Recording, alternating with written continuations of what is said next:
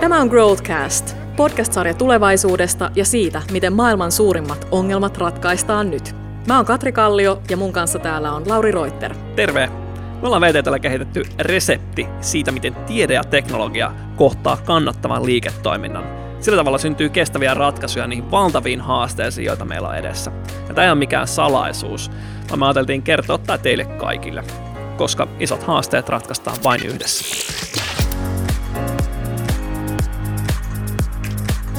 Tosi jännää. Tämä on meidän eka podcast.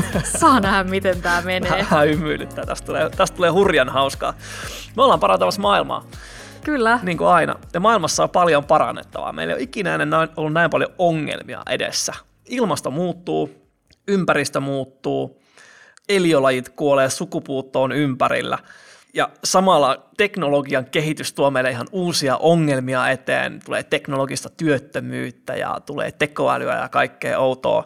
Ja samalla Suomi on aika huonossa jamassa. Me ollaan jääty jälkeen siinä, että miten pystytään tuottamaan kasvua tänne. Katri, mitä me tehdään? No ei hätää, Lauri. Me ollaan täällä VTTllä meidän asiantuntijoiden kanssa paljon mietitty tätä tematiikkaa ja meillä on resepti. Resepti. Mi- niin, miten me käännetään oikeastaan tämä muutos mahdollisuudeksi? Miten me ratkotaan nämä ongelmat niin, että tästä syntyykin kasvua meille? Meidän resepti pitää sellaisia ainesosia sisällään, että miten tiede ja teknologia valjastetaan ratkomaan näitä isoja ongelmia ja toisaalta samanaikaisesti, miten siitä tehdään kestävää ja kannattavaa liiketoimintaa. Et yksinhän me ei näitä kysymyksiä ratkota, mutta yhteistyöllä ihan varmasti päästään eteenpäin. Eli meillä on siis maailman pelastamisen resepti. Kyllä, musta tuntuu, että me ollaan keksitty aika hyvä resepti tähän. Kerrotaanko me se kaikille? Kyllä musta tuntuu, että me voidaan vähän avata tätä ikkunaa. Okei, mutta avataan ensin sitä, että kuka sä oot. Sä oot, Katri, VTTn strategiajohtaja.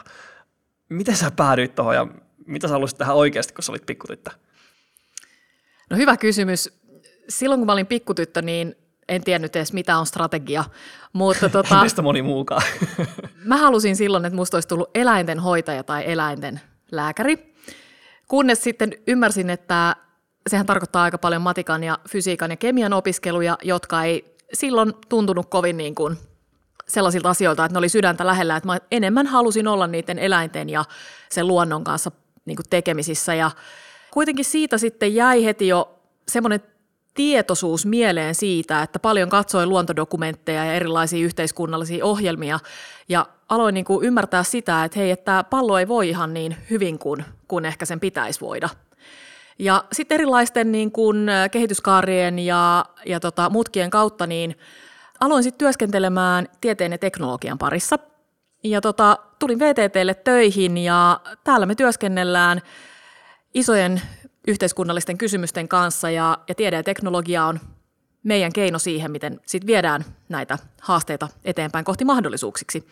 Ja itse asiassa sitä kautta sitten aloin työskentelee sellaisten aiheiden kanssa, jotka liittyy uuden luomiseen ja innovaatioihin. Uuden luomiseen. Tiedätkö, toi resonoi mulle tosi kovaa, koska mä pikkulapsena, mä, musta piti tulla kokki. Pidin kauheasti ruoasta siitä, mitä se on ja mistä se muodostuu. Ja sitten mä rupesin opiskelemaan biokemiaa ja biotekniikkaa. Ja sitten jossain vaiheessa rupesi jyrsimään tosi rajusti se, että me tiedetään, miten meidän ihmisten pitäisi syödä. Ja sitten kuitenkin tässä yhteiskunnassa niin me ollaan syömässä itseämme hengiltä. Että me ei kuitenkaan tehdä sitä, mikä meidän pitäisi tehdä. Tämä sitten alkoi näkyä, musta tuntuu, että joka paikassa. Me tiedetään, meillä olisi tiedettä ja teknologiaa, mutta se ei oikeastaan ratkaise mitään, jos sitä ei viedä sinne ihan kuluttajalle, käyttäjälle, kansalaiselle, se ei arkipäivään asti. Ja, ja musta että siinä on se ydin, että saa ongelmat ratkaistua niissä innovaatioissa. Ja tähän nyt liittyy tämä meidän resepti myös, että meillä on nyt maailmassa enemmän teknologiaa ja enemmän tietoa kuin ikinä ennen. Se kehittyy tosi nopeasti, niin työkalut olisi olemassa. Ää, eli se, se moottori, se alusta sillä, että saadaan muutoksia aikaa. Mutta sitten se vaatii myös polttoainetta se moottori. Se vaatii sen, että löytyy sopivaa liiketoimintaa, joka sitten vie sen käytäntöön. Ja siinä on aika uniikki yhdistelmä, semmoinen herkullinen yhdistelmä. Ja nyt jos vielä tämä sama kone voidaan valjastaa ratkaisemaan niitä isoja ongelmia, mitä meillä on edessä, niin siinä on se juju. Ja me ollaan nyt selvitetty, mistä ne semmoiset herkulliset kohdat löytyy, jossa nämä kaikki kolme kohtaa toisensa. Haluatko vain kertoa siitä prosessista, miten me ollaan päädytty siihen? Joo. No mä palaisin tuohon innovaation tematiikkaan, että innovaatiohan on uudenlainen ratkaisu, tuote, palvelu tai systeemi johonkin todelliseen ongelmaan. Ja sen pitää olla enemmän kuin vain keksintö, vaan se on sellainen asia, joka on viety oikeasti markkinoille. Ja niin kuin innovaation luominen lähtee siitä, että oikeasti ensin ymmärtää sen kysymyksen, sen todellisen ongelman, mitä sä lähdet ratkomaan. Ja, ja silloin syntyy innovaatioita, kun pystytään luomaan sellaisia uudenlaisia ratkaisuja, tuotteita, palveluita, joita aikaisemmin ei ole keksitty, mutta se on niin kuin uudenlainen ratkaisu, joka pystytään viemään sitten ihan käytäntöön niin, että se oikeasti toimii, se tuo hyötyä sille sitä kehittävälle toimijalle ja sitten niille käyttäjille, jotka sen ottaa käyttöön. Niin silloin vasta syntyy innovaatio. Ja se hankala kohta on löytää se oikea ongelma, mitä ruvetaan ratkaisemaan. Mikä ei ole pahempaa kuin olla oikeassa väärässä asiassa. Just näin, just näin. Eli se, mitä me lähdettiin sitten tekemään VTTllä sen eteen, että miten me löydettäisiin semmoinen resepti, että me oikeasti ratkotaan niitä todellisia ongelmia, niin me alettiin tekemään sellaista duunia meidän oman organisaation kanssa siinä, että me lähdettiin identifioimaan, että oikeasti mitkä on sellaisia ensinnäkin sellaisia isoja globaaleja kysymyksiä ja ongelmia, joita meidän pitäisi ratkoa. Et mitkä on sellaisia kysymyksiä, joiden valjastamiseen tiede ja liiketoiminta olisi hyvä kohdentaa ja ne on sellaisia kysymyksiä, että vaan yhdessä me ne ratkaisut löydetään. 80 ihmistä teki VTTllä vuoden verran töitä, että niitä löytyisi. Mitä me löydettiin? No me löydettiin ensinnäkin paljon niin tämmöisiä globaaleja haasteita, murroksia, ongelmakenttiä. Niiden löytämisen jälkeen me alettiin analysoimaan sitä, että me ollaan töissä Suomessa ja me tehdään kehittämistä, tutkimusta, kehittämistoimintaa Suomen kestävän kasvun hyväksi niin me lähdettiin analysoimaan sitä, että minkälaista osaamispohjaa, elinkeinoelämän osaamispohjaa Suomessa on, ja toisaalta sitten, että missä me ollaan hyviä – missä sekä yritysmaailma, elinkeinoelämä on hyvä, mutta et myös sit tutkimuksessa ja teknologiassa, missä on niitä meidän vahvuuksia. Ja yhdistämällä nämä kaikki, eli ymmärtämällä ne isot globaalit kysymykset ja ongelmat, joita tulisi ratkaista, toisaalta ymmärtämällä se osaamispohja, missä me ollaan hyviä, ja sitten ne liiketoimintamahdollisuudet, jota näihin liittyy, niin tällä tavalla me haarukoitiin kestävän kasvun mahdollisuuksia Suomelle, ja me löydettiin niitä yhteensä 17 kappaletta. Eli meillä on 17 semmoista herkullista kohtaa, jossa teknologia kohtaa liiketoiminnan ja ne yhdessä kohtaa jonkun valtavan haasteen. Nämä on nyt tietenkin aivan herkkua kelle tahansa, joka haluaa tehdä hyvää liiketoimintaa tai parantaa maailmaa. Ja me kutsutaan näitä kasvun mahdollisuuksiksi. Joo, toi on itse asiassa hyvä pointti, että me kutsutaan niitä kasvun mahdollisuuksiksi ja paljon puhutaan kasvusta ja niin kestävästä kasvusta. Niin itse asiassa Lauri, voisitko avata, että miten sä ymmärrät sen? Miksi me tarvitaan kestävää kasvua? Kasvu on hirveän tärkeää ihan siitä syystä, että jos meillä ei ole näkemystä siitä, että asiat kehittyvät ja kasvavat tulevaisuudessa, niin me ei investoitaisi tulevaisuuteen. Ja osaamisen ja teknologian kehittämisen kannalta on tärkeä semmoinen usko. Usko kasvuun tulevaisuudessa. Se pistää asiat liikkeelle ja tapahtumaan. Ja meidän historiassa tämmöinen kasvu on ajanut meidät siihen tilanteeseen, että nyt ihmiskunnalla on asiat paremmin kuin koskaan ennen. Joskin meillä on myös isoja ongelmia ratkaistavaksi, mutta sama se kasvun prosessi pitää pyörät pyörimässä ja asiat kehittämässä kohti parempaa. Ja sen kasvu on tietenkin oltava kestävää. Me ei voida enää jatkaa sellaista suuntaa, jossa kasvu perustuu enemmän ja enemmän fossiilisten polttoaineiden polttamiseen tai materiaan kuluttamiseen. Sen pitää olla kestävää sillä tavalla, että me voidaan luoda enemmän arvoa niillä samoilla resursseilla tai mieluummin vähän vähemmillä resursseilla toi on tosi tärkeää ymmärtää, että, että miksi me tarvitaan kasvua ja miten me voidaan tehdä se kestävällä tavalla niin, että, että me valjastetaan sekä meidän osaaminen, teknologinen, tutkimuksellinen osaaminen ja sitten yritysten osaaminen näiden, näiden tota, ongelmien ratkaisuun. Mut hei, hei Katri, kauheasti hyveellistä puhetta. Nyt niin, kaikkia nimenomaan. kiinnostaa kuulla, mitä ne herkulliset kasvumahdollisuudet on. Voidaanko mennä niihin? Voidaan aletaan käymään näitä läpi, että no mitä ne nyt sitten on, ne 17 kasvun mahdollisuutta Suomelle, jota me ollaan identifioitu. Eli tota, ajatuksen juoksu on sellainen, että nämä liittyy viiteen isoon globaaliin haasteeseen, jotka on Suomelle erityisen merkittäviä ja relevantteja. Rumpujen pärinää, mitä ne viisi isoa haastetta on. Ensimmäinen iso haaste liittyy ilmastonmuutokseen. Se on ihan selvää, että ilmasto muuttuu, se on tosiasia, ja se tulee vaikuttaa oikeastaan kaikkeen elämään tällä pallolla. Ääriolosuhteet, ilmaston niin kuin muutos tulee jatkaa kasvuaan, miten se tulee vaikuttaa esimerkiksi maatalouteen ja toisaalta sitten niin kuin hyvinvointiin, minkälaisia inhimillisiä kriisejä, pakolaisuutta tämä mahdollisesti aiheuttaa. Mutta miten me, Lauri, käännetään nämä ongelmat nyt sitten niinku mahdollisuuksiksi? Ilmastonmuutoksessa on paljon kyse siis hiilidioksidipäästöistä, kasvihuonekaasupäästöistä, joista iso osa tulee energiantuotannosta, varsinkin meillä täällä pohjassa, missä on kylmää. Ja ja tietenkin myös liikenteestä. Ja sitten kasvun mahdollisuus liittyy nimenomaan tähän ää, hiilettömään energian tuotantoon ja tämmöisiin ilmastoneutraaleihin teollisuusprosesseihin ja toisaalta sitten äh, vähähiiliseen äh, liikenteeseen, siihen miten liikenteestä voidaan poistaa ne hiilidioksidipäästöt. Ja sitten yksi tosi mielenkiintoinen kasvumahdollisuus liittyy myös tämmöiseen älykkääseen energiajärjestelmään, siihen, että meillä on enemmän sensoreita ja enemmän kykyä ohjata, miten ja missä energiaa käytetään. Sitten meistä kaikista tuleekin energian sekä tuottaja että käyttäjä, sitten tulee ketterämpää ja ehkä tulee myös semmoisia uudenlaisia liiketoimintamalleja, niin kuin energian Amazon – Wow, kuulostaa tosi kiinnostavalta. Mutta tämä ei ole suinkaan niin ainoa iso globaali haastekenttä, jonka kanssa meidän pitää tehdä töitä. Toinen iso haastekenttä, joka me identifioitiin, liittyy resurssien riittävyyteen. Siis me tiedetään, että meitähän on enemmän kuin koskaan tällä pallolla. Meitä on melkein 10 miljardia ihmistä.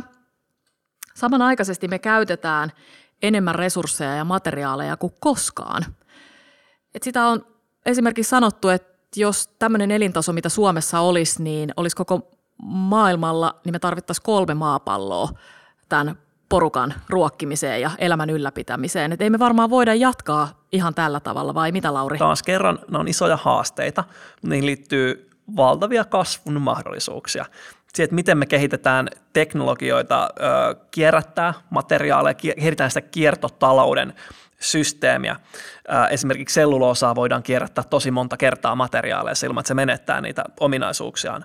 Toisaalta, miten voidaan käyttää tämmöisiä ei-uusiutuvia luonnonvaroja tehokkaammin, siis esimerkiksi puhelimiin meneviä arvometalleja. Miten me saadaan ne kiertämään paremmin systeemeissä? Sitten toisaalta se hiili, mitä meillä on ilmakehässä, miten se käytetään uudelleen, sieltä saadaanko se talteen jotenkin, voidaanko tehdä jotain hyödyllistä. Ja sitten ruokaan liittyy ihan valtavia mahdollisuuksia meidän pitää pystyä tuottamaan ruokaa ihan uusilla tavoilla. Käytännössä enemmän enemmän ilman peltoja, ilman että meille syntyy hävikkiä ja hukkaa. Ja siellä on paljon semmoisia tehottomuuksia, missä on valtavia mahdollisuuksia uudelle liiketoiminnalle. Esimerkiksi se, että meillä Suomessa tulee valtava määrä ähm, leseitä meidän myllyistä, ja voidaanko ne käyttää jotenkin ruoantuotannossa ilman, että syödetään sijoille tai poltetaan. Tai voidaanko me tuottaa maitoa ilman lehmiä – Kuulostaa tosi skifiltä, mutta me kuullaan varmaan paljon ehdotuksia ja mahdollisuuksia siihen tämän sarjan aikana, että miten nämä käännetään todellisuudeksi tässä ja nyt. Mutta jos mennään taas sit eteenpäin, yksi iso ongelmakenttä, haastekenttä liittyy elämään ja hyvään elämään. Me eletään pidempään kuin koskaan aikaisemmin. Samaaikaisesti meidän väestö vanhenee. Se tuo mukanaan paljon erilaisia haasteita, sairauksia. toisaalta meidän hyvä elämä tuo mukanaan erilaisia elintasosairauksia, jotka toisaalta taas sit kuormittaa ihan hirveästi tätä meidän järjestelmää ja yhteiskuntia. Toisaalta sitten, että miten me pidetään niinku huolta siitä, että se työ, mitä me tehdään, että se pysyy mielekkäänä ja ihmiset kokee, että he oikeasti ratkoo merkittäviä kysymyksiä, tekee niinku vaikuttavaa työtä. Siis työhän, työhän on valtavan ihmisiä huolestuttaa, meitä kaikkia huolestuttaa, että mihin se muuttuu kun, kun teknologiat muuttuu. Mutta se on tavallaan se on suuri mahdollisuus myös. Kyllä. Nyt me voidaan vihdoinkin kysyä, että mitä me oikeasti halutaan tehdä ja, ja automaatio vie totta kai ne tylsät työt pois. Mutta ehkä meillä jää enemmän aikaa tehdä niitä kiinnostavia töitä ja olla oikeasti luovia, olla enemmän ihmisten kanssa. Ja toi, mitä sanoit, terveydenhuollon ongelmat, niin ne on myös valtavia mahdollisuuksia. Nyt meillä on vihdoinkin teknologiaa mitata meidän elimistöjä tarkemmin ja päästä ehkä semmoiseen kansalaiskeskeiseen terveydenhuoltoon, jossa, jossa mua hoidetaan enemmän minuna ja ennaltaehkäistään niitä sairauksia ennen kuin sitten tarvii hoitaa niitä seurauksia. Ja toisaalta ihmiset elää enemmän kaupungeissa, mutta siinä on mahdollisuus myös rakentaa semmoisia kaupunkeja, jotka palvelee meidän tarpeita paljon paremmin älykkäillä tavoilla. Kaupunkeja, joissa me voidaan enemmän toteuttaa omia itseämme ilman, että kulutetaan kohtuuttomasti resursseja. Kyllä, se on just näin. Yksi iso kokonaisuus, ja tämmöinen haastekenttä liittyy turvallisuuteen. Samanaikaisesti, kun ympäristö muuttuu valtavasti, ja teknologiat kehittyy, niin ne kysymykset, jotka liittyy turvallisuuteen, niin ne myös muuttaa muotoaan. Millä tavalla me pidetään huolta siitä, että tekeminen, joka muuttuu tosi paljon digitalisaation erilaisen niin kuin automatiikan myötä, että se pysyy turvallisena? Ihan itsestähän selvää, että tämmöinen automatisoituminen ja digitalisoituminen parantaa monia asioita, mutta ihan samalla, saman aikaan meillä on kova huoli siitä, että miten ne pysyy turvallisina. Ollaanko me enemmän enemmän riippuvaisia näistä digitaalisista systeemeistä. Ja tämmöisessä kyberturvallisuudessa siinä onkin nyt jo nyt ihan valtava määrä bisnestä ja se tulee vaan lisääntymään. Sitten toisaalta autonomiset ajoneuvot tulee parantaa monia asioita, mutta miten me pidetään oikeasti huolta, että ne on turvallisia? Siinäkin on valtava liiketoiminnan mahdollisuus. Enemmän enemmän meidän tuotantoverkot, meidän resurssiverkot on kanssa digitaalisia. Niiden varmistaminen, sen huoltovarmuuden takaaminen ihan uudenlaisessa ympäristössä, niin luo aivan uusia mahdollisuuksia. Ja sitten viimeinen semmoinen haastekenttä, globaali murros, joka analysoitiin, että on Suomeakin erityisen paljon koskettava, liittyy teollisuuden uudistumiseen. Et se on oikeasti iso kysymys, kun tämä digitalisaatio, automaatio, kaikki tämä palvelullistuminen, toisaalta niin kuin mitä tapahtuu tuolla energian kehittymisen puolella, polttoaineiden puolella, JNE, niin miten se oikeasti muuttaa tätä meidän teollisuuden kokonaisuutta, meidän teollisuuden rakenteita, sitä osaamista, mitä meillä pitäisi olla, että millä tavalla me tehdään bisnestä tulevaisuudessa uusin keinoin, niin mitä osaamista meillä pitäisi olla? Tämä muuttuva teollisuus on valtava haaste yhteiskunnalle ja niille työntekijöille, mutta, mutta samalla se luo mahdollisuuksia ihan uuteen. Me voidaan ihan uudella tavalla suunnitella tulevaisuutta, suunnitella niitä tuotteita, mitä me tarvitaan. Ne voi olla enemmän minulle henkilökohtaisesti tehtyjä asioita. Ennen lenkkarit tehtiin Kiinassa tehtaassa, nyt mulle voidaan tehdä juuri mun jalkaan sopivat tennarit täällä Suomessa. Se tuotannon paikkakin muuttuu ja se luo ihan uutta mahdollisuutta. Ja sitten toisaalta digitalisoituminen ja automaation kehittyminen mahdollistaa sen, että sen vanhan teollisuuden kanssa voi kilpailla ihan uudet toimialat. Voi tulla disruptioita monesta suunnasta, jotka voi olla myös hyviä. Ne voi muuttaa teollisuutta radikaalisti parempaan. Siinä on valtavia mahdollisuuksia tehdä uusia asioita jopa hyvin nopeasti. Tiedätkö mitä Lauri, mä oon tosi innoissaan ja iloinen siitä, että meillä on nyt mahdollisuus käydä keskustelua meidän huippuajatusjohtajien kanssa VTTltä näihin teemoihin liittyen. Eli niin siis mehän ei näistä asioista tiedetä mitään. Ei, me ollaan oltu suunnittelemaan tätä prosessia, että mikä tämä resepti on, että miten nämä ongelmat tulee käännettyä mahdollisuuksiksi. Mutta mehän kutsutaan tänne paikalle ne todelliset asiantuntijat kertomaan meille, että no miten tämä kasvu luodaan näiden teemojen ympärillä. Me tehdään siis 17 osaa podcast-sarjaa, jossa jokaisessa jututetaan huippuasiantuntija, pureudutaan näihin mahdollisuuksiin tosi syvälle. Mä en malttaisi odottaa, koska nyt se turhautunut Lauri, joka ei nähnyt, että tiede ja teknologia voi muuttaa maailmaa tarpeeksi, nyt päästään sen jännän äärelle siihen, että miten oikeasti sitä muutosta saadaan aikaiseksi. Tästä tulee aika hieno trippi. Joo, siis tästä tulee ihan huippukiinnostava matka. Ja ajattele Lauri, me ollaan päästy nyt sellaisiin duuneihin, että jos me oikeasti ratkotaan globaaleja ongelmia ja autetaan meitä kaikkia pärjäämään paremmin. Se on ihan super kiinnostavaa, että me ollaan kehitetty VTTllä resepti, jossa tämä tiede ja teknologia saadaan kohtaa kannattava liiketoiminta ja sillä tavalla me voidaan luoda ratkaisuja niihin valtaviin haasteisiin, jotka meillä on edessä. Ja tämähän ei ole siis mikään salaisuus, vaan me halutaan jakaa se teidän ihan kaikkien kanssa, koska nämä isot haasteet ratkaistaan vain yhdessä. Tosi mahtavaa, että olette kaikki mukana tekemässä tulevaisuutta. Tämä on Growthcast, podcast-sarja tulevaisuudesta ja siitä, miten maailman suurimmat ongelmat ratkaistaan nyt.